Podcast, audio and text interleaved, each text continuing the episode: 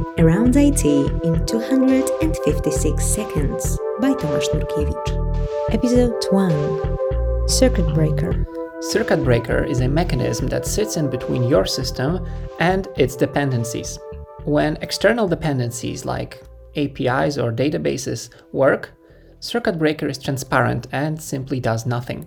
However, when they start to malfunction and when they do it too frequently, circuit breaker kicks in, opens, and you can no longer access external API. Instead, your system fails immediately. Imagine your external dependency just fails constantly. That's not that bad. It can get much worse. For example, when your external dependency is really slow and you constantly hit timeouts. When an external dependency becomes really slow, your own system becomes slow as well because you have to wait for that dependency.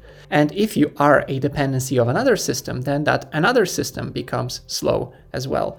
So it's much better to fail immediately rather than constantly waiting for a broken dependency. If you observed timeouts for the last 5 seconds, there's a very small chance that the timeout will stop occurring in the nearest future. So that's where the circuit breaker kicks in.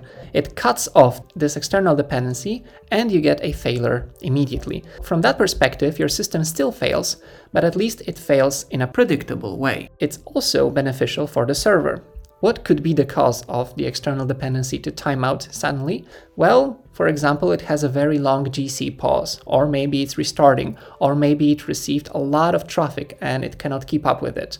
If you just keep slamming this external dependency with more and more requests, then you're not giving that dependency time to recover. However, when your circuit breaker kicks in, when it opens, the dependency has a little bit of time to heal itself maybe restart or maybe warm up some caches, whatever. Circuit breaker can be in one of three states. When it's closed, it's transparent. When it's open, you are not calling external dependency, instead you get a failure immediately or you get a fallback immediately.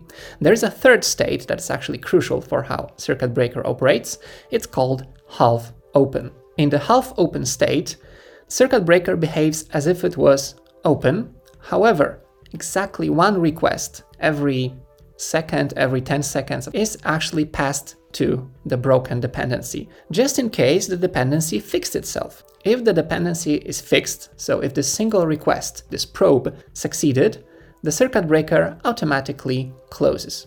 However, if this request failed, then circuit breaker assumes that your dependency is still broken and it just keeps failing immediately without even touching it for all the other requests. So should you use a circuit breaker? Well, if you think you don't have a distributed system, you just have a single service and there is no point in shielding yourself from the failures of external services, you might be wrong because most likely you're using a database, most likely you're using some sort of payment API or whatever. And in that case, you still don't want your system to break if the external dependency breaks. Another benefit is that as already mentioned, you give some space for an external dependency to recover, so your system is more likely to self heal itself. Another benefit of a circuit breaker is that very often it automatically throttles traffic if there are too many requests. What happens when you see a web page that's just too slow?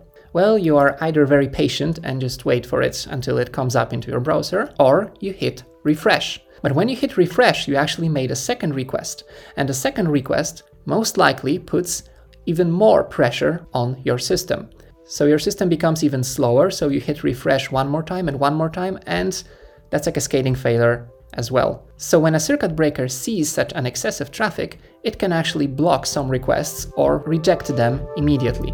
This is also a very good behavior. So thank you very much and bye!